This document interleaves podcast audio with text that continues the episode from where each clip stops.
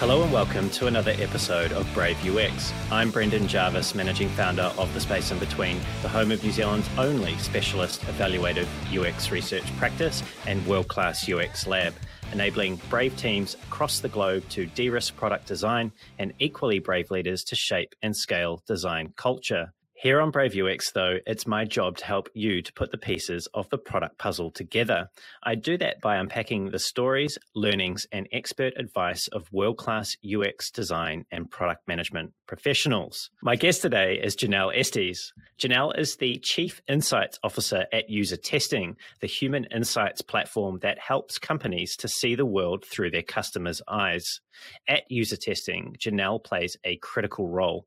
She is the voice of industry and she has a significant influence on the product's strategy, key customer relationships, and the definition and delivery of the business's services.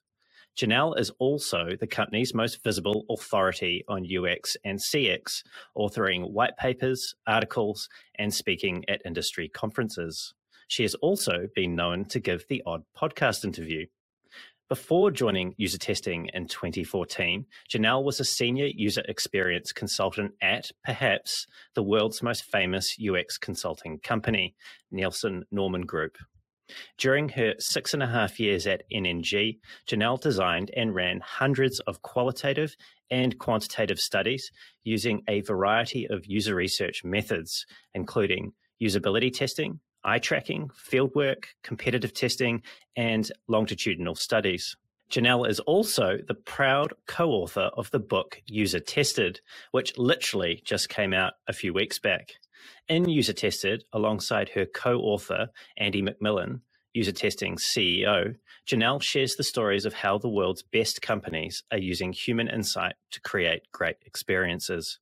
There should be no surprises why I am looking forward to talking with Janelle on Brave UX today. Speaking of which, Janelle, welcome to the show. Thanks so much for having me, Brendan. I'm excited to be here. Well, like we were talking about before we hit record, you uh, you're joining the ranks of some really well-known UX people, and I am so proud and pleased to have you on the show as well, Janelle. Given your background and the role that you play at user testing, now I want to just wind the clock a little bit back further than your time at user testing, if I may, just to start, because I, I understand that you have a master's in human factors from Bentley.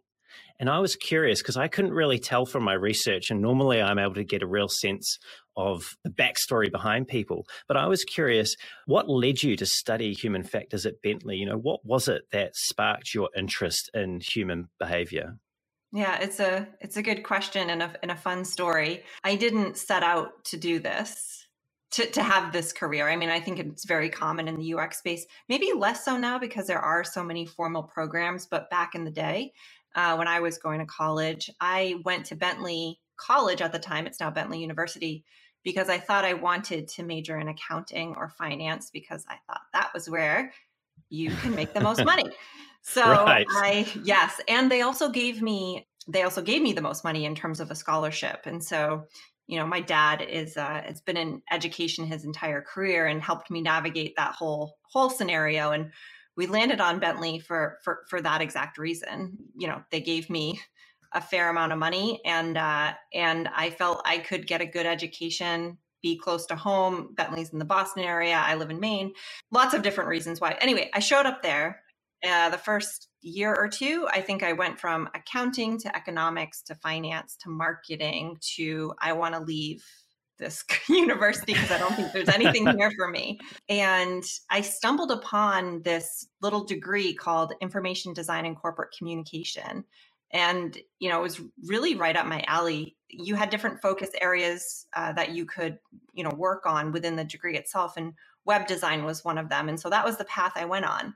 The challenge was I graduated from Bentley College, Bentley University, with a basically a glorified liberal arts degree.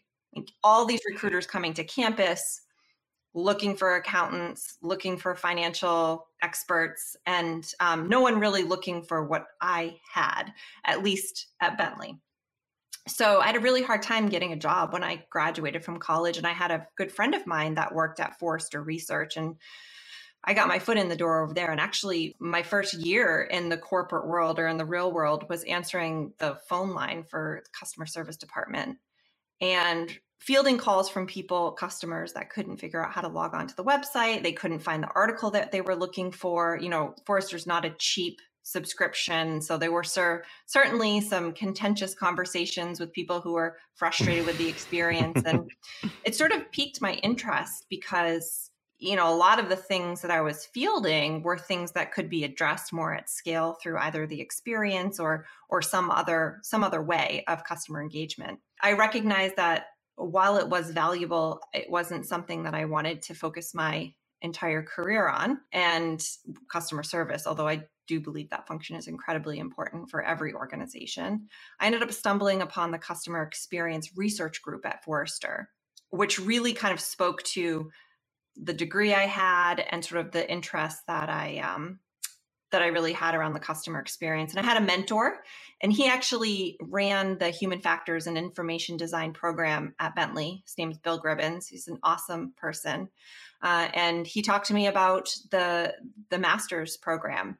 And really, it was really nice because I did four years within information design and corporate communication, and then I had to do two more years to get my master's, and I did that while I was working full time and and and sort of you know plugging away at that. But yeah, I mean, I don't know if it, it's kind of a roundabout way of landing in this place where ultimately it was like you know I'd go to these master's classes, you know, after working all day. I remember I had class from like five to ten every Tuesday or something like that and just the things we were exposed to, right? Like how the human mind processes information or how you make decisions. Like all of that stuff is just like incredibly fascinating.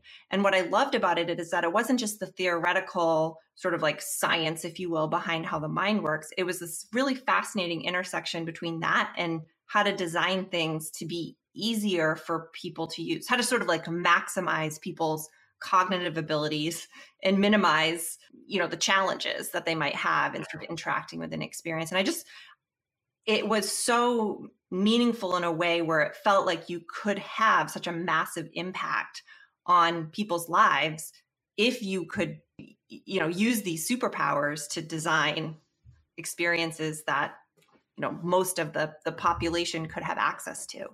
So it was certainly a roundabout way I'm so glad I discovered it. You know, there's a million little accidents and coincidences that happen, you know, along life's path. And if you would have asked me at 10 years old what I would be doing, I probably wouldn't have said this. I definitely wouldn't have said this.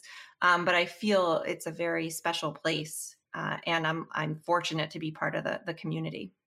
And you talked there about the struggle at university, and I'm putting words in your mouth here, so just step in and correct me if uh, if I'm misrepresenting this. But this challenge of when you're a younger person, actually figuring out what it is that you want to do, and you you head into university often with these preconceptions about what that is, and clearly you you've walked a, a different path, and and it's not uncommon to hear people who have entered the field of UX, they they often come at it from a tangent, and that is somewhat changing these days with some of the programs that are now available and it's more of a i suppose it's more of a well-known and perhaps a more purposeful career path than it has been. But it certainly seems to me like you you managed to discover ux and it's worked out fairly well for you. And now you can have influence at scale clearly with what you're doing at user testing.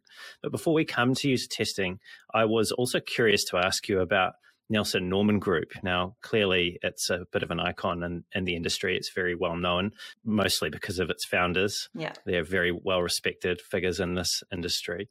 But I was wanted to ask you if you could cast your mind back to that first day that you had at NNG and just what comes to mind for you? What do you remember as you as you left Forrester and you were just starting this new journey at Nielsen Norman Group? Mm-hmm. Yeah, I mean, I can tell you that I was so fortunate to have that opportunity. And my mindset going into it was to soak it all in, right? I mean, this is a once in a lifetime opportunity. It was incredible how it all sort of came to be, but I was one of four people hired of hundreds of applicants and just felt like, you know, it's funny. It's probably imposter syndrome speaking, but uh, I know it is But uh, you know, I remember sending my resume over, and I said, oh, "I'm never going to hear from them." And you fast forward, right, and you're just, you're getting an offer, and you're starting the job, and you're talking to Jakob Nielsen and Don Norman. You're dinner with them. You're doing research studies for all of these prestigious companies. You're doing your own independent research to inform papers and seminars. And it's like, you know, it, but I remember that that moment of I think before you start anything that's new, that's going to require you to stretch. You know, you sort of have to have that moment of self reflection, a little bit of a pep talk. You can do this. Um, but yeah, the experience was incredible um, I learned so much in. What do you think they saw in you? You know, you mentioned that you were one of four out of hundreds of applicants, yeah. and that little voice of doubt on your shoulder was sitting there, thinking that you're never going to hear back from them. What do you think they saw in you? Um, I think they saw in me somebody who was hungry and curious and eager, but someone who was willing to learn from the best in the industry you know, it wasn't like I had 10 years of experience or 20 and had been doing things a certain way. You know, habits are a hard thing to, to change, especially if you have particular, you know, viewpoints on how to do UX research, for example. And so, you know, I think it was a combination of being able to sort of mold and shape somebody into an expert um, and also the willingness of that i had to sort of take that opportunity and thinking about that time, because you weren't there for an inconsequential amount, right? You were there for about six and a half years. What's the the one thing that when you think about that time, that one lesson that served you really well in your career since? Yeah, it's a really good question. The one lesson I learned was that there's a right way to do UX research. Mm, and this sounds controversial. It, Please tell. I don't necessarily know if it's controversial. I just learned that there are certain principles that are so critical to conducting and gathering feedback that is, you know, has integrity, has rigor, and can be actionable.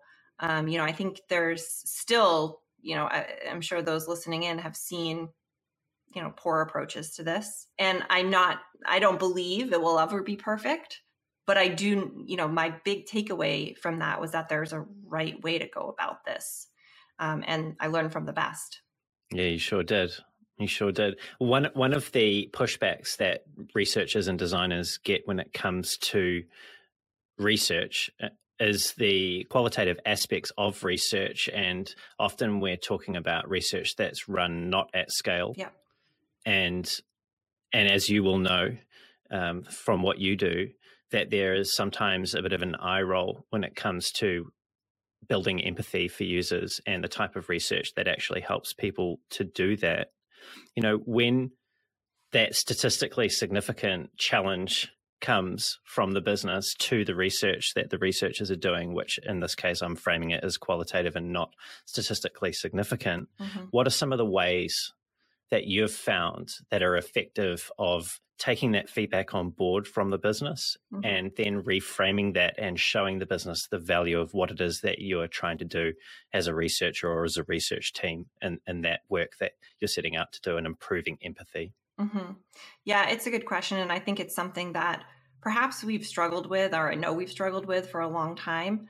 I do see progression in the industry, though. I see more willingness and openness to do this especially in the last few years with sort of, you know, everybody being disconnected. But to answer your question, I mean, the most important thing that I do when I'm I'm doing this type of work or I'm working with customers is to make sure that whatever I've captured in terms of qualitative insight is actually just tied to something that the business cares about or can be tied to something that where you could make a decision to impact again something the business cares about.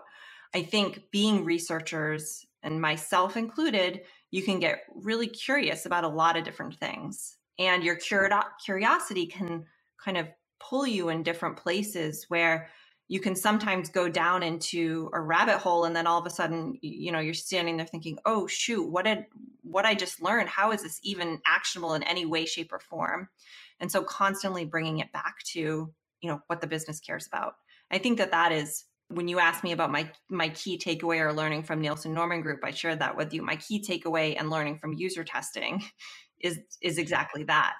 is that in order to be relevant, you have to show your impact. Otherwise, it's just another opinion. And this is a hugely important point, and I know that many people that are listening to the podcast will connect with it. But just so there's no doubt as to what things businesses generally mm-hmm. care about, what are those things? What are the things that are really important for designers and researchers to connect their work back to? Sure. Yeah. So it's, you know, key performance indicators like revenue, growth, profitability, reducing costs, uh, customer satisfaction, uh, and even things like innovation and time to market. There's so many ways that you can frame your work into something more meaningful. And I, I find that as UX folks, we have a language and that language often doesn't uh, translate to other functions of the business and so you know being able to understand who your internal audience is and making sure that your work is tied to their sort of goals and the way they, they think about the world it sounds super obvious but i've i've been i've made the mistake several times and i, I see it a lot too that all being said you know i, I have a,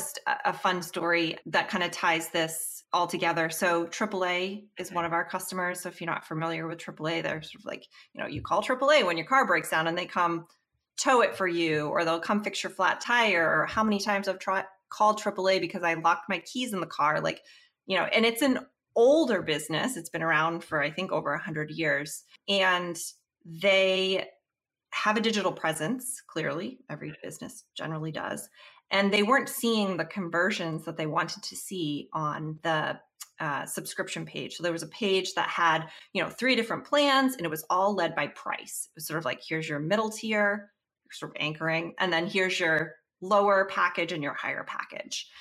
And the conversions weren't. I mean, they were people were converting, but they weren't meeting their goals or they weren't growing in the way they wanted to. And so the UX designer there, who's you know who I have a you know, he's my colleague I, I chat with. He, you know, did some initial work qualitatively that showed um, people weren't really resonating with price. What they really wanted to know was, you know, can I trust you? Can I get value from you? Will you provide me safety? Those types of more emotional questions. And when he learned that, he proposed back to the business, you know, hey, I think we should lead with this potential way about it. So leading with the, the, the sort of things that really make people tick emotionally when they're making this decision. And they ran an A B test because they didn't want to flip the switch completely because they're like, well, I'm not re-, like, you know, it's just five people or eight people or however many he interviewed. We're not really sure. Um, and they ran an A B test. And this design that was focused more on the emotional, like, parts of making the decision outperformed the price led version. Like, I, I forget exactly what it was, but it it totally blew, By blew it out of the water. Yeah.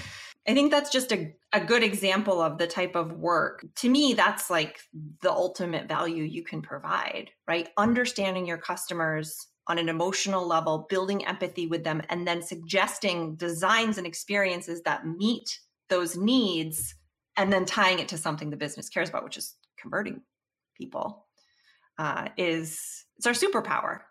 It is, and it's it's also something that we talk about a lot, and clearly on a podcast like this, we we talk about it almost exclusively, which is this ability for user experience research and researchers to provide that lens of empathy to the business that enables them to make better commercial decisions.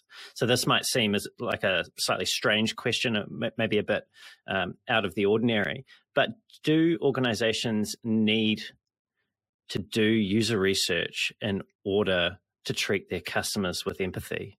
You know, is it not enough for them as business people to just not act like sociopaths, not put things out into the world that are sociopathic, and just to really consider what it what it is that people need. Do they really need to be doing user research? Yeah, it's it depends on how you define user research, right? And if I I think about it as sort of this very defined approach to engaging with and empathizing with your customers.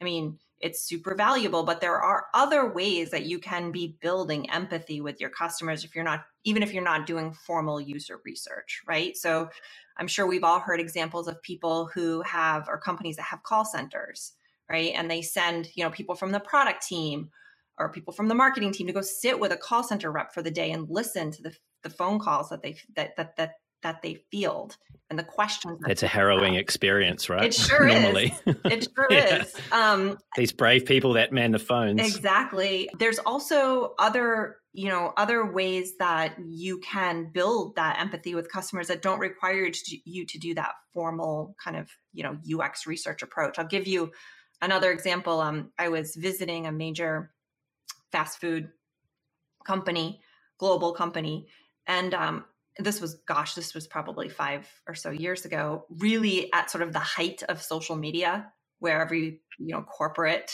or, or, or, company had a presence and you know social is still a very important part of many companies strategy and approach but this was like just the start of it right?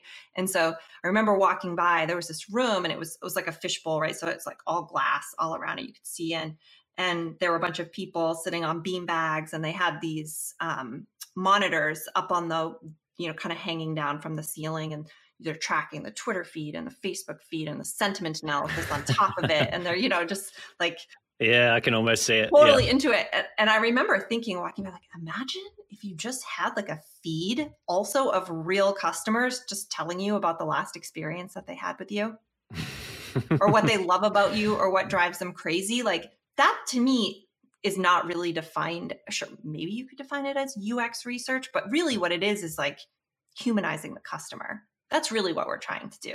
And i think with all of the data that we have whether it's social media whether it's data analytics whether it's you know the kpis that i'm talking about that like the business is tracking and living and dying in these dashboards like where is the customer in this conversation? It's like we've over indexed on all of these ways that we track. Um, and so do people have to do user research? No, not necessarily, but they should be pulling that customer in as, you know, and representing them as a human being wherever they can. Yeah, it's it's really removing an abstraction that we have placed between our organizations and the people that they seek to serve. Yes. And it's almost like we're uncomfortable, and I'm speaking generally yeah. here, clearly not everybody is, but it's almost like there's a discomfort with actually being faced with the reality of a customer. And I do a lot of work with the financial sector, and there are many bankers in particular. I'm thinking of a couple of bank, banks that I've been working with who have uh, worked for the bank for decades and have very rarely ever come across a com- customer since they left that frontline mm-hmm. role. And you have to wonder what that means for the types of product and design and experience decisions that are being made. Yeah. But I also I wanted to uh, sorry, you had, had something. I was just going to say I can relate to that. I was having a conversation with the head of um, e-commerce at a major retailer, and he had grown up with the company, right? So you know, had been there for twenty plus years when they were just storefront, and now are, you know, most of their sales are e-com. You know, he, to your point, used to interface with customers all the time in the store because he was running a store. He was a store manager, but then as he got promoted and moved into you know the sort of back office, if you will, of, of the company. Back office probably isn't the right word. I think you you know what I mean. He's he's internal I know to you to yeah, yeah. you know he's run, helping run the business. You know he and his team don't have a practice of regularly engaging with customers, and so you can imagine his mental model of who the customer is is very likely shaped by the interactions that he had in the store 20 years ago. Yeah, 100% and and that trickles through to the the small and the large decisions that are being made. Exactly. I know you've just released a book, mm-hmm. and I do want to come to the book, uh, but I did just want to touch on this um, particular thing that I watched in your virtual book tour, which was yourself and Andy, who's the CEO of User Testing, I mentioned, I think, in your introduction, um, who comes from a product management background. Because I feel like what we've just been talking about here is quite relevant to this. Mm-hmm. And he said, and I'm just going to quote him now in this video, he said, companies are realizing that users are so critically important. It's a challenge to say, how do you do that? How do you get folks into this process? One of the things that really struck me when I joined user testing was that there's this whole industry of people who have been focused on this. It was really illuminating to listen to folks like Janelle talk about how this could be done. Now, this really struck me because prior to user testing, Andy was COO of products at Salesforce, and he was also a VP of product management at Oracle. Yep. So these are quite large global mm-hmm. product based businesses, right, that have customers all over the globe.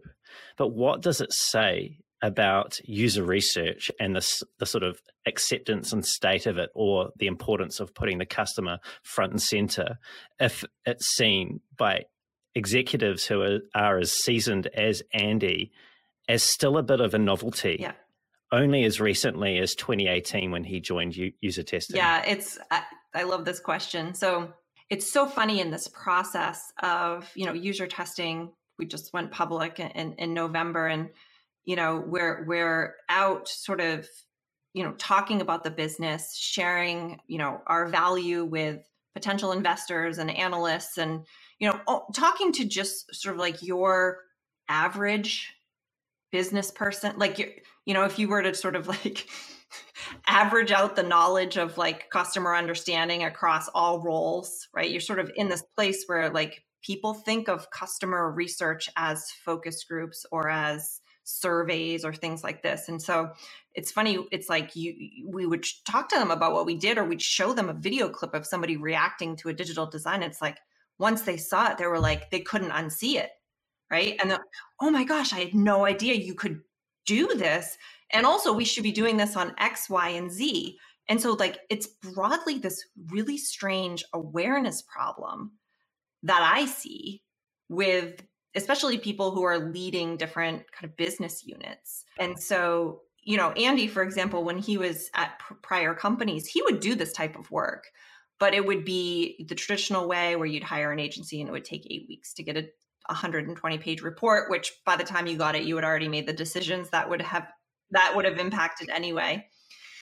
And it costs lots of money. And so, you know, him as a former product manager or as just a product person, when he first kind of stumbled upon this idea of user testing, he always tells a story. It was just sort of like, holy crap, where was this when I was a product manager? But yeah, you're right. It's it's really fascinating to me that, you know, we've got this community of people that know this inside and out. I mean, they're literally, I would say that it is another language.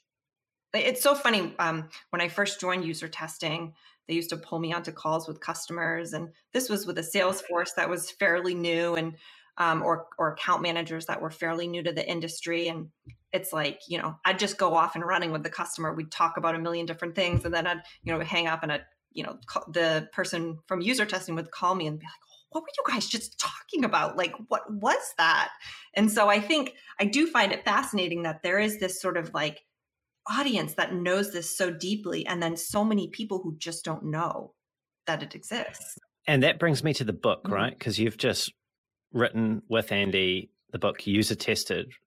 And I couldn't help but wonder is this part of your contribution in terms of raising awareness? And um, clearly it's aligned with the business, right? Sure. So it serves more than one purpose. But is this part of your contribution to try and raise awareness of this sort of magic that platforms like user mm-hmm. testing and the practices that people who use the platform do and learn and know so well is this part of your contribution to raising that awareness yeah that's exactly it and you know it's it's interesting I, i've gone through a little bit of a i've wrestled with this a, a bit you know in full transparency. I mean ultimately the book is not written for ux people. It's it, i mean ux people will likely find it valuable in sort of different case studies and use cases and approaches that maybe i've learned in my career and can share back with them. But ultimately, the book is geared towards making this approachable and accessible to anybody who has a customer. I mean, the reality is like anybody who has a customer should be getting customer feedback in the way of face to face, human to human conversation. The challenge that I wrestled with while writing this and going through the process of publishing it is that it is not something that is new. It's actually a well defined field that has existed for decades. I don't ever want people to think that I'm coming up with some new idea because it's not a new idea. What I am doing though is trying to, uh, like to your point, raise the awareness, make it approachable, make it accessible, and allow you know anyone who wants to connect with a customer, give them a guidebook for how to do it. Yeah, there's no point having a great idea if you don't tell someone mm-hmm. else about it. All that value right. is only worthwhile and only realized once it multiplies. Yeah, and I mean this but is there, how there fields is of... evolve too, right? Like there's mm. bodies mm. of work that then new bodies of work build upon that, right? And it sort of like it's just this process of raising that awareness.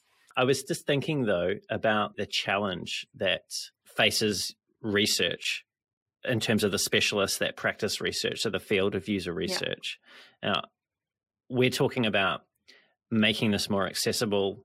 We've talked about ways of building empathy within organizations that might not be considered to be traditional user research. So just having those stories, you know, people sitting on on calls, those sorts of things.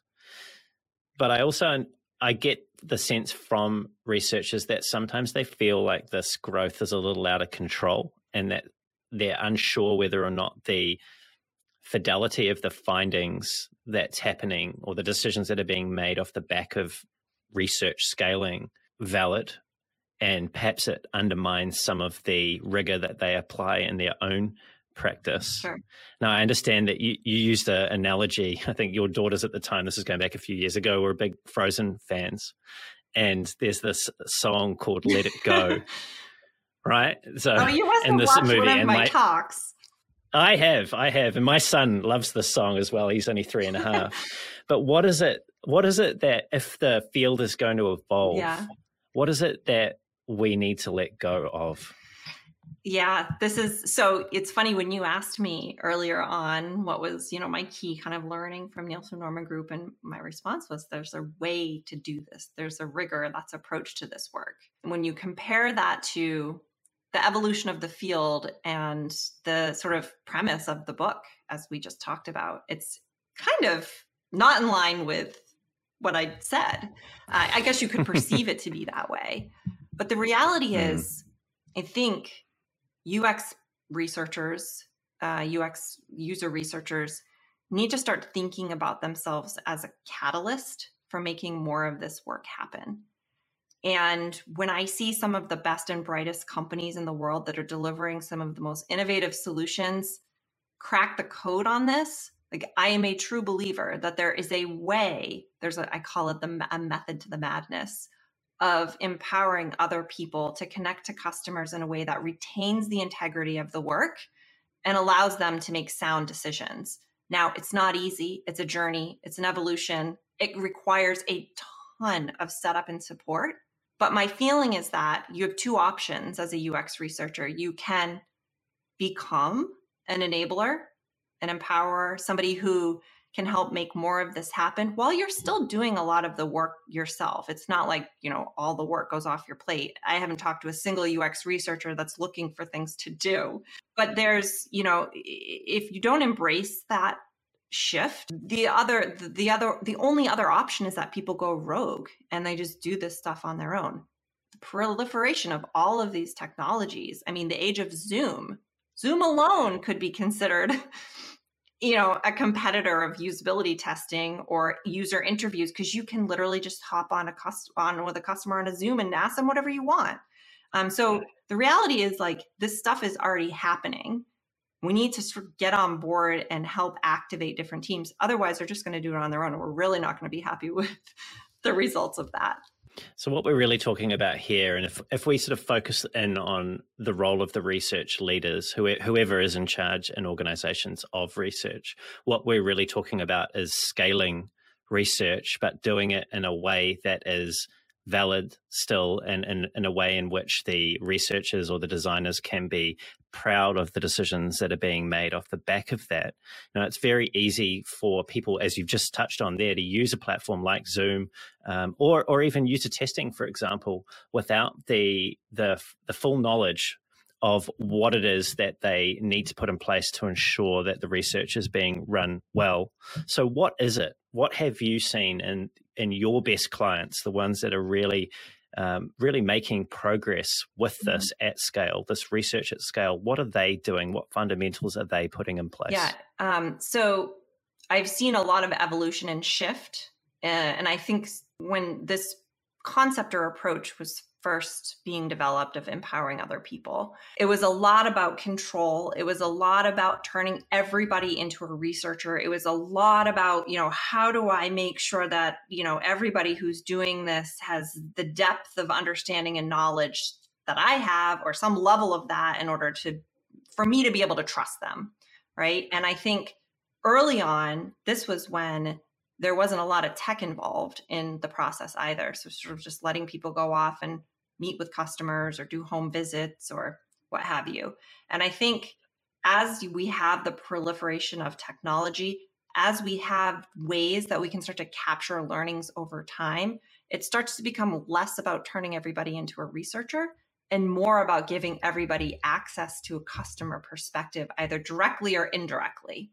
Right. And so, what I haven't seen successful is trying to turn anybody who you know wants to you know empathize with the customer into a researcher what I have seen successful though is giving people opportunities to be exposed to customers at the right places in the right times. And so, you know, I think bes- aside from that, like that, that's generally been a shift that I've seen uh, in in sort of the industry. But aside from that, I mean, the best programs that I've seen are the ones that pull the customer perspective into key processes. Like there are different parts of a workflow that a product team follows, that a marketing team or a content creation team follows. And there are appropriate places where you want to pull in customer insight. Typically, you see in the less mature organizations that they're focused more on empowering designers to test their prototypes, right? Which is a great use case. The more mature, successful ones, I see pull that sort of feedback process and empower people like product managers or even designers to understand the problem space, right? Stay in that kind of squishy area to really understand, you know, who are our customers? What are their needs? What's the right problem for us to solve? And uh, getting teams to to programmatically pull in feedback there. So I think, but that, but again, that's a, that's an evolution. Usually, you have to. Um, I was just reminded of this today when talking with a customer. You know, prioritize, right? Where do you where do you think you're going to have the most impact and focus there? pull in eager teams, people who are hungry for this, don't force it. And then once you have some key wins, start socializing that and bringing other people along because that's what gets people excited and wanting to engage with you and, and the team. I think this is a, a key insight of yours, and I've heard you talk about pulling insight into existing mm-hmm. processes mm-hmm. before. It's often not the the thing that people initially want to do. Generally, people in design are more excited by uh, the novelty of creating something new, but there's something really mature and sensible and smart and pragmatic about starting with an existing process rather than railing against it. You know, sort of working with the business to get those wins before you actually then go about making a more substantial change. In your experience, though, working with your clients, have you ever seen the opposite be more mm. effective mm. where there is a need you know there is a there is a pressing need or there is a a a desire to make a massive shift from from the get go yeah it's yes i have seen it and it's funny the point about workflows i always think about you know if you think about even just the this notion of integrations within a product right if you think of yourself as like you know integrate yourself into what's already happening because that's where you're going to be able to build the most momentum, showing up where people already are versus making them go somewhere else, right? To do something totally different outside of their workflow. That being said, yes, I have seen uh, companies uh, do this well. And it's really interesting because what it ends up being is less of a here's an approach to do a usability test of a of a prototype or usability or a concept test of four different ideas or you know it's less about reacting to you know a stimuli if you will and more about just making a connection with a customer face to face and having a conversation with them. So um global consumer goods company they are which like could really be anybody right? But bear with me here I understand. Yeah. um, you know, I they make things like toothbrushes and those mm-hmm. types of things, razors. And they had such a rigor around how they developed their product and went to market. And essentially, what they tried to do and what they were successful in doing is coming up with a program called Customer Connect. And it required everybody to connect with one customer a month. And it was sort of like this was just something that didn't wasn't baked into what you were already doing. It was a new activity, but it exposed a huge number of people to customers who hadn't done that before. And it wasn't like they were doing anything actionable based on the conversation. It wasn't like, oh, I talked to a customer and they told us to move forward with this idea or concept. It was more like, you know, oh, I talked with a customer and like I understood, you know, their needs. And while I was talking to them, they're, you know, the doorbell rang and a kid ran in and, you know, I got to know them on more of a human level. And there's something about that. People connect with that narrative. Um, and it's super powerful. And I like to think about that as building more of your customer intuition, right? And building, like, if you did 12 customer connects a year, one a month, imagine the level of knowledge or empathy you would build with your customers versus you know just continuing doing what you're doing and not talking to customers. And this idea of i'm i'm not going to label it correctly here but this contact time you know this notion of making it a, a, repeated practice of spending time with customers to develop that empathy and get a better idea of what is going on for them. Ideally, so you can make decisions that are going to serve them better and therefore increase revenue or profitability or whatever it is that the business cares about. But that seems to me that the programs that do that without necessarily a direct correlation back to a metric rely somewhat on executive belief. Yes there has to be some there has to be well this is my assumption has to be some sponsor or someone that's willing to go out on a limb here and actually commit the resources particularly on a global scale to make something like that a reality. Mm-hmm. You know what are the i suppose the most i'm going to use the word brave here the most brave design or customer led leaders doing that is enabling the rest of the executive to believe in that? Like, is, is there, how are they selling this basically is the question I'm curious about. Like, how do you get something like that across the line when there's no direct tie back to the right. bottom line? I know. I, and absolutely, you're right in that many of these initiatives that are broader about building this, you know, connection with a customer are absolutely executive led. Um, every single one that I've been engaged with to answer your question on some of the best business leaders, I'd say, uh, you know, Satya Nadella at uh, Microsoft. I mean, he's a huge believer in empathy, not only in his, you know, personal life, but also in building customer empathy as a business because it just helps you be more innovative and meet those unmet customer needs. And there's no way you can identify those if you're not getting exposed to customers and building that customer empathy. So I would say he's the current leader that I that I kind of look to uh, and his viewpoint of, of how he talks about this. And I mean, of course, there's been other leaders, Steve Jobs, Jeff Bezos, both of which aren't running those companies anymore, obviously. But you know, they also had that very sort of customer obsessed approach, starting with the customer and working backwards or being customer obsessed. And you know what's interesting? It's funny when I was thinking about writing the book, I I thought about having the title be Beyond Lip Service because I think that many executives talk about the importance of customer centricity and yes we're investing in customer experience. It's a you know competitive battlefield and it's how we're going to differentiate ourselves.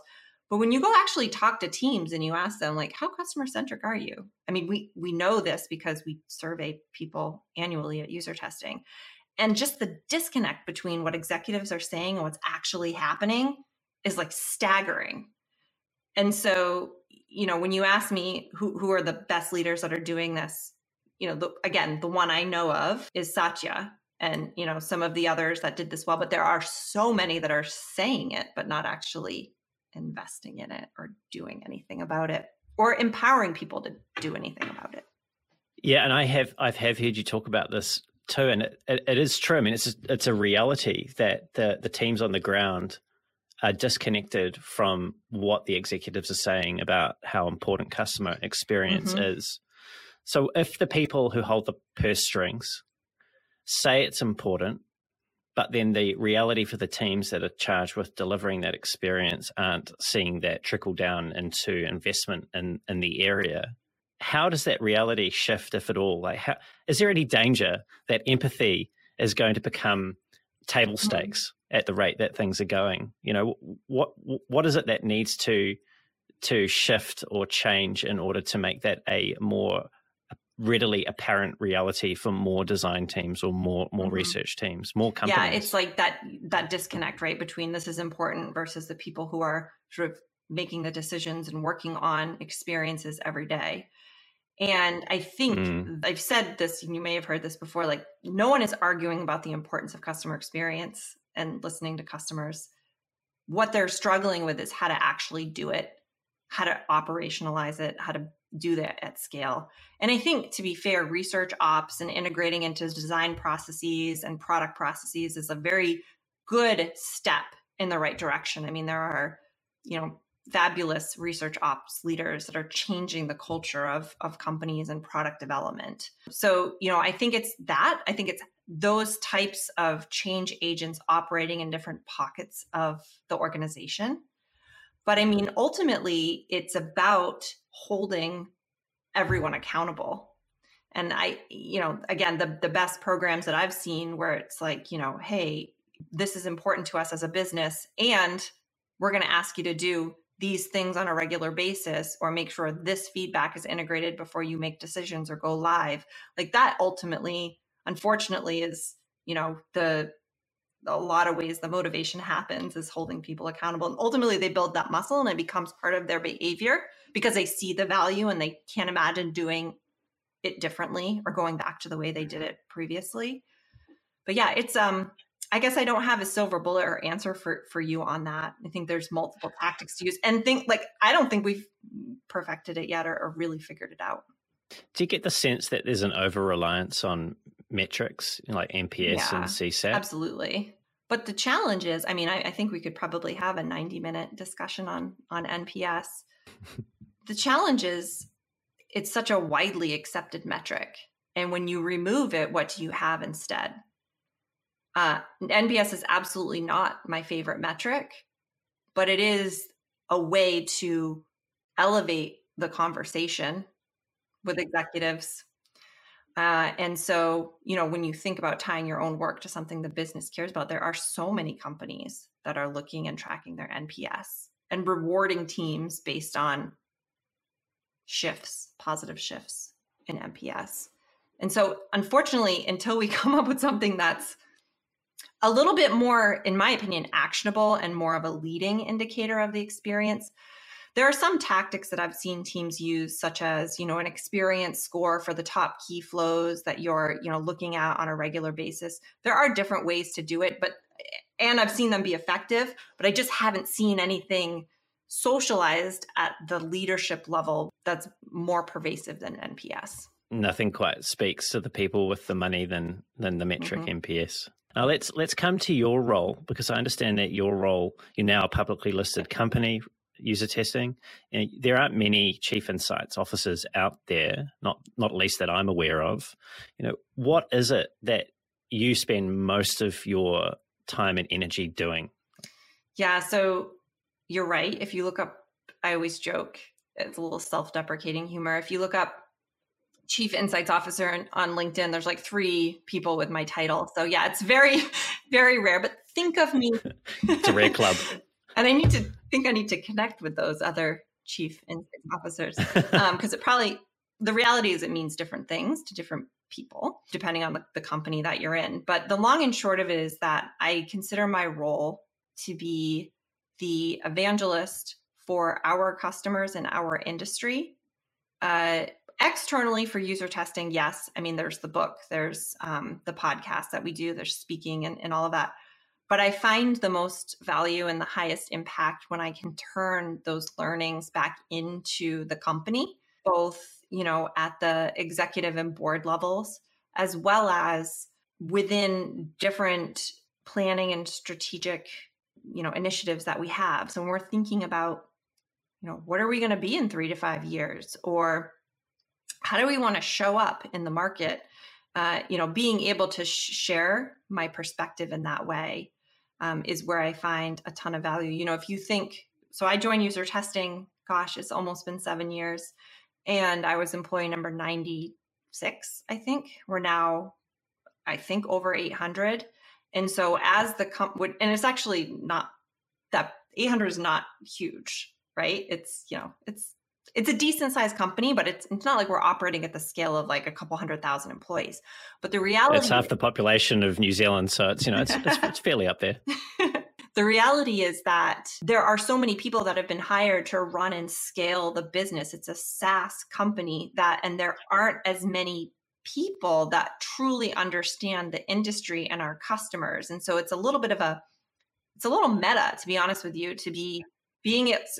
I, I say I have like the researcher's dream job, which is I get to research how other research teams are doing research and then pull that back into something meaningful for the company to to help them better understand to help them better empathize with who our customers are to build that sort of narrative for them um, is where i find a ton of value well, let's talk about that because people will look at user testing from the outside and and they will recognize it as a, a leading platform in this space. People will have um, various views on it, I'm sure, um, as all companies do with the products and services that they put out there. But what are you doing to help paint that picture of empathy for the people that are making decisions about the product day in, day out? Like, what role do you play in helping them to really see what those experiences are like for their customers and their customers' customers? Sure. Yeah, so I think it was in 2020 we kicked off an initiative called we call it UT at UT. So mm-hmm. what we do is we have found different areas of the company to sort of integrate human insight into different workflows and decision points. So uh, we started actually with the marketing team and the marketing team you know was able to look at their kind of content creation process their campaign process and figure out like where are the places where we can get people to react to different campaigns or different positioning or even you know we went through pricing changes and getting feedback around that um, so so many different places to be to be getting customer insight and i can share with you like we haven't been in existence for very long and you know we also have been maturing the way that we listen to our own customers over time right? It's all part of the journey and evolution and it is you know it's as i mentioned before it's a very meta experience. We moved into uh, the product team uh, with ut at ut so they have a product development process they follow and similar to the example that i shared with you of you know what are the most successful companies doing. We've integrated ourselves into our own product process. Um, certainly things that could be improved or or optimized but it's part of the narrative now. People know that oh okay if i'm in discovery or solutioning here's a handful of ways that i could use our own product to get what i need. Uh, and you know we've moved into our people team too so focused on the employee experience the recruiting interviewing experience and you know there's there's so many use cases. And so that's a big part of what I'm focused on is continually bringing that to the company. Now, beyond that, there are different tactics that we use at user testing that I kind of run with as well. So, you know, we start every company meeting with a video of a customer talking about a recent use case or win or success story. And then, you know, we have Slack channels set up that we, you know, are able to if we gather interesting customer feedback we're able to share that to build sort of like this shared understanding of who our customers are. Um, and so finding different ways, again, to show up where people already are, to expose them to customers if they're not directly interacting with them, you know, if they're not on the marketing team or the product team or, you know, an, another team that's using our product. There's almost like an implicit expectation of a company like user testing to be eating its own dog food. And you mentioned that this initiative. Probably you, drinking our own champagne. Yes, that's a better. I like that one. That analogy is much much better. I definitely prefer champagne over dog food. But there is this sort of outside in. There's an expectation, or at least that I'm projecting and placing on user testing, that it's going to be world class in the way in which it builds customer empathy into its products and uses research and its own tools to do that. But I was just curious because you mentioned there that that really only kicked off in 2020 now, I'm assuming there were things you're doing beforehand, but was there some sort of tension or realization in the business as it's been growing and mm. scaling, you know, from 96 up to 800 that and this again is a totally loaded and not a research question, but was the business in danger of losing its way? And has there been a decision mm. made or some tension to overcome to really put this back at the heart of what the business does? Yeah, we when we think about our long-term vision for for user testing, we think about being able to bring the human perspective, the customer perspective to any decision. And the reality was that we weren't banging on our product enough to uncover the pain points of average people who don't know UX research inside and out to use our product. And so there is you know you you you go into user testing and if you have sort of this idea of what you want to do and you know who your customers are it's i mean it's not a hard to use product. It's like three screens right? And then you launch your test. And then you probably have some way that you look at the results. But if you're just somebody who's never done this before is wondering you know i don't know think of a really broad business question like you know what what uh you know we want to rebrand right? Which we did actually go through a rebrand. How do I gather human insight about rebranding? You log in and it's like, oh, geez, I don't know where to start. I don't know what questions to ask. I don't know who I should be asking these questions of. And so we were, what we were trying to do was break down that barrier of, you know, again, making this more accessible to really anybody who had a question that they wanted answered. So there are different things that we've introduced to our product based on those learnings. So a big part of it are templates. And it sounds super straightforward, right? I mean, if you log into any SaaS product, whether it's Canva or Mural or, you know, you name it, there's usually a template gallery. And we didn't have that at user testing. And the way that we introduce that allows now anybody to kind of go in and say, oh, yeah, that's my question, or that's resonating with me, or oh wait, I didn't know you could do that. Like I want to learn, you know, I want to I want to do that with that template. And so, you know, to answer your question, it wasn't like a it wasn't like a i guess the the impetus for doing it was more around how do we make our product easier for everyone to use and more approachable and accessible when you put it in the hands of you know a people team an employee team employee experience team a marketing team you, you quickly realize that things like oh the way that we train people who are new customers that come on board is so research centric right? It uses all that language that I was talking about. We're trying to turn people into researchers. We learned so much about our onboarding and training process. We are like, okay, if we're talking with this sort of team, like we can't talk to them that way. We have to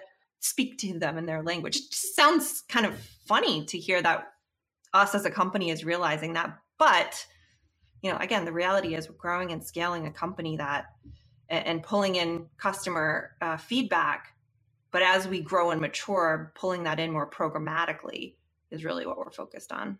So, when I think about the growth of the platform, and you've outlined a couple of uses there of the platform. So, one in particular could be to test, you know, some brand concepts for a company that is looking mm-hmm. to rebrand. Now, I get the sense, given given the sort of pedigree of your user research training and experience at NNG and what you've done subsequently, that there is some tension here within the business as it grows to acquire different types of customers. You've spoken there about we can't talk to these people who want to do the rebrand in the same way that we talk to our specific user research teams that we had mm-hmm. initially started with. And I get that businesses need to grow and they need to evolve. What from your origin or your genesis, though, as a user research and insights platform based in really solid principles, do you wrap around these templates and these experiences that marketers and other people that are coming to the platform to use it for other things? Uh, what mm-hmm. are you doing to ensure that when they're collecting or harvesting opinions, for example, that they're actually then able to separate the signal from the noise and they're actually able to make sensible and sound decisions based on the information that they're capturing, particularly when it mm-hmm. comes to opinion based research, which can be a little fraught when it when it comes to smaller samples and, and what people say versus what they actually end up doing. Yeah, absolutely. So when we are building templates for those types of use cases, or we consider them to be templates that might not be a UX research audience, or mm-hmm. perhaps one that we would like to you know it have more people get exposure to. We typically start with what are what what are the outcomes? Like what what is the what's the question that you're ultimately trying to answer here? And then how do we build backwards from that? Um, so thinking about something like you know we went through actually um, we rebranded and i think of this little test we did of our old logo versus our new logo And we had done some quant research on it, but we also wanted to get actual feedback and opinions. And so what we did was we used one of the templates and kind of worked backwards from there, right? We were looking at things like, you know, how appealing is it? How attractive? So things like, you know, more quantitative in nature, but with a qualitative sample size, if you follow me. But then there were other things that we asked people like use three words to describe the logo or how it makes you feel or and so these were more qualitative in nature and subjective in nature but when you looked at it you could ultimately see all of those things were bubbled up to the top. And that was because you were focused on choosing the kind of question you ultimately wanted answered. And then we did all the work behind the scenes. Like the templates are actually built uh, i would say that there's probably maybe a couple hundred questions in the template bank. Like it's not that complex. There aren't that many ways to ask somebody their opinion or feedback on something. And so these are sound research questions that we then have built this database where we can start pulling them into templates where they make sense, where the goal of that template or, or test is to answer a specific question or have a specific outcome. So that's really kind of how we approach the templates is focusing on the output first and putting less of the onus of the person who might not know UX research in and out on asking them to sort of craft the questions, right? All of that is sort of um, built, you know, it sort of um, the templates are are sort of built with those little building blocks. that makes sense. So they have they have guardrails in place to ex- yes. sort of accelerate this simpler way to put it. Yes. got it. Got it. You know, you know, there, there's this perception out there that user testing, and I'm talking about the approach, not necessarily the platform here, that it's slow and that it's expensive. Is it? No. no. I mean, even before technology, right? Slow and expensive. I mean, I remember sitting in a lab in Bethesda, Maryland with a team of designers where I was running the UX research and we were doing rapid iterative testing where we would test a design with a couple of people and then we'd go away. And I mean, I'm probably really aging myself here, but we had like laminated prototypes that we then like scribbled over with markers. Like there wasn't even a like a Figma or a, you know, an InVision or anything involved. I was very sort of paper based. But the idea was we were able to like kind of get through three iterations of a design within a day. And ultimately move forward with something that we felt more confident with that was going to perform better. Now, I mean, you fast forward to now, and I mean, it doesn't matter if you use user testing or you set up four interviews through Zoom on, you know, Wednesday morning before your staff meeting. Like you can do, you can gather that same level of insight. Now, the challenge does become with analysis, right? I think that's the the hardest part and arguably the most subjective part especially if your your approach is the same for every interview or you have the same set of questions you want to ask people or the same set of tasks you can't really screw that up.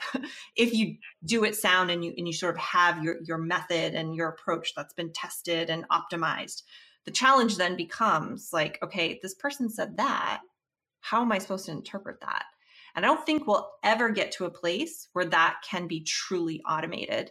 I think we can get to a place where we can get to what people said faster and more efficiently. We can have meaningful conversations about it and we can align around it. But I don't see any place in the near future where it is something that, you know, a machine model can create for you. Mm. I, ha- I have this is something I have been thinking about, and very early on, I think it was episode three, would have been late 2020. I interviewed Dr. David Travis, who's a UK based user researcher. He wrote or co wrote the book Think Like a UX Researcher, and he's been in the mm. field for about 30 years. And I remember speaking to him about the, the rise, and it was accelerated by COVID, the rise of platforms like user testing that enable people to run research in an asynchronous fashion at scale globally and and also through unmoderated means, right? You can use an unmoderated method. And he, his perspective was that he felt that there was a risk that the pandemic and that platforms like this would become would make us over reliant on unmoderated research mm-hmm. and we would actually be at risk of losing that close connection that we have with our participants, with our customers by running research asynchronously. Mm-hmm. Is there any merit in in that concern, or have you observed through the way in which people have been using user testing that there has been a an alarming and again this is a loaded question but has there been a an alarming shift towards research that is asynchronous and unmoderated and are we losing anything as a result of that hmm. I'm sure there's always a challenge with with using technology to fuel things that were typically done by humans. You know i think the reality is as long as you are actually watching the videos and hopefully you know seeing people's faces and seeing their emotions as they use an experience or comment or answer your question you know if you think about the sort of consumer economy that we live in right now i mean how many it's probably a bad sort of comparison but i mean if you follow certain people that you're fans of on TikTok or Instagram and you're seeing videos of them all it's sometimes you feel like you're part of their life right? And so how can we like i challenge that we could probably do the same for our own customers. Like imagine it sounds a little outlandish but like imagine if we had a tiktok feed for customer feedback sounds weird but like I, I have imagined that as like this idea of when we think about not turning everybody into a researcher, but also giving people direct exposure to customers, where is that middle point? And I think that we can learn a lot from the things around us that people are really kind of tuned into. But I mean, I understand the the kind of concern, and I think if you're doing unmoderated and you're not watching the videos and you're just looking at metrics of a survey question, that's one thing. But if you're sitting there and you're, you know, consuming the videos or at least drilling into the parts that you believe are going to provide you with the most value, um, I don't see a huge risk of losing that connection. What work do teams need to be doing who have been working remotely and are running research through the platform? What do they need to be doing in terms of integrating their synthesis or their perspectives on the synthesis that they do when they're watching or participating in this research? Yep. Uh, so I've seen some really amazing examples. You know, back in the day, if you think about when this used to happen in person and you know, we'd all be sitting behind the the you know, mirror watching a session happen and there'd be a bunch of people, the stakeholders behind the scenes with sticky notes and we're doing affinity diagramming in real time and like that just mm. you know doesn't exist really like in Bethesda, right? When you were talking about that rapid testing you were doing. and know, yeah. I love rapid testing and I love doing it in the lab because it's there's just something about it, right? Yeah. Exactly. Well, it's funny, right? Like when you're it, the, the ability to sort of tweak the design in real time is so valuable. Like how many I don't know if you've had this experience too, but like you're like, okay, we signed up for two days of testing and we have 12 people coming in to test the same prototype. By the time the 12th person comes through, you're like, I know what they're going to say. I know what they're going to get tripped up on. Everyone's asleep. Yeah, yeah. yeah. We've seen it before. Yeah. Yeah, exactly. So that uh, that freedom to sort of adapt and adjust is amazing. But in the age of COVID or, you know, digital disintermediation between not just our customers but us and the people that we work with. I've seen really uh, creative uses of whiteboards digital whiteboards used to collaborate in real time and watch a video together. I've seen it synchronous and asynchronous. I'm a big fan of synchronous because that's where you can start to have some of those discussions right? Because everybody's coming at this and i think that that's why this is so hard to sort of think of a world where you can automate this process of if you and I were to watch the same thing and maybe three other people, three listeners, and summarize what happened and why, we would all come at it with a little different perspective. And it's about talking through that perspective where you align people in a team and then build this like urgency to do something about it or fix it or change it. It's really hard to replicate that when you're either doing it asynchronously or you know looking at results independently and not really talking through it. Yeah i 100% agree. Is that whole ladder of inference comes into play here and if you don't have the ability to synthesize what you're all taking in in the immediate, it becomes more difficult to achieve that than if you yeah. than if you're doing that asynchronously. Now, I'm just mindful of time and needing to bring the show down to a close. Now, Janelle, I have been listening to you talk clearly today, and I've also just been somewhat curious about the fact that it's not that long ago that you were listening to people complain about the website experience at mm-hmm. Forrester. Yeah. And now you're, you know, C- CIO, Chief Insights Officer of a listed UX company. And there's not many listed UX companies out there. And you present to executives, you present to boards. You're clearly someone who's very confident and competent in terms of your ability to communicate with clarity. What have been the practices or the the the people, maybe it's mentors or the or the personal learnings that have helped you go from that person that was you, but you back then answering the phone to someone who's now confident enough to stand up in front of boards of multinational companies and give them some insight into this space of ours. Wow, I hadn't even actually thought about my my career evolution in that way. So thank you for for putting it in that perspective. I mean, there's been so many learnings along the way and so many sponsors and mentors that I've had to help me get to a place. I also feel like I've had the right opportunities. There's, you know, going back to sort of this idea of being in the right place at the right time and being somebody who is open to having the opportunity to try something new and take risks. You know, there's there's so many things that that go into it, but I would say in terms of my most effective sort of communication styles of how I you know, even talk to my peers at user testing, or I talk to other folks who, you know, are w- within our customers who are trying to sort of understand, you know, what value could user testing or this idea of talking to our customers provide to our business. It's all about storytelling and the narrative. Uh, it's about owning the conversation, obviously welcoming engagement and collaboration, but coming in with a strong perspective and the ability to tell stories to give examples to show people real real customers as human beings to sort of help people come along with the story. And i think you know we always talk about in the field you know what is the the statistic? Like people remember stories like 5x more than they remember numbers or data or try, I exact forget exactly what the statistic is I think we need to lean into that and we perfect opportunity to do it because we are talking with customers and building these narratives every day. And so bringing those to life, whether it's through synthesis across many of them, whether it's just highlighting a single experience and talking about why that matters. But I would say that that's been one of the the main things that I've leaned on in terms of of success. I also think another big part of it is just asking for what you want. I mean, I think there are a lot of people who are afraid to do that, especially women. And so being able to say, you know what, I think I'm ready for this opportunity, or I think this is how my role should shift, or I think we have a need for this as a business. Again, having a perspective, showing up, being confident, and just asking for it. You don't get what you don't ask for. I would say that's another kind of uh, lesson I've learned over time.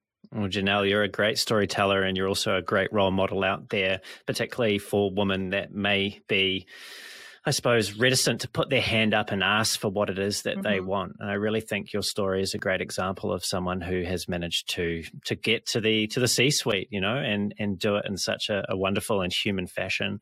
I've really enjoyed our conversation today, Janelle. I really appreciate you sharing your stories and insights with me. Thanks for having me, Brendan. It's been fun talking to you, and, and I'm uh, honored to have been a guest on your awesome podcast.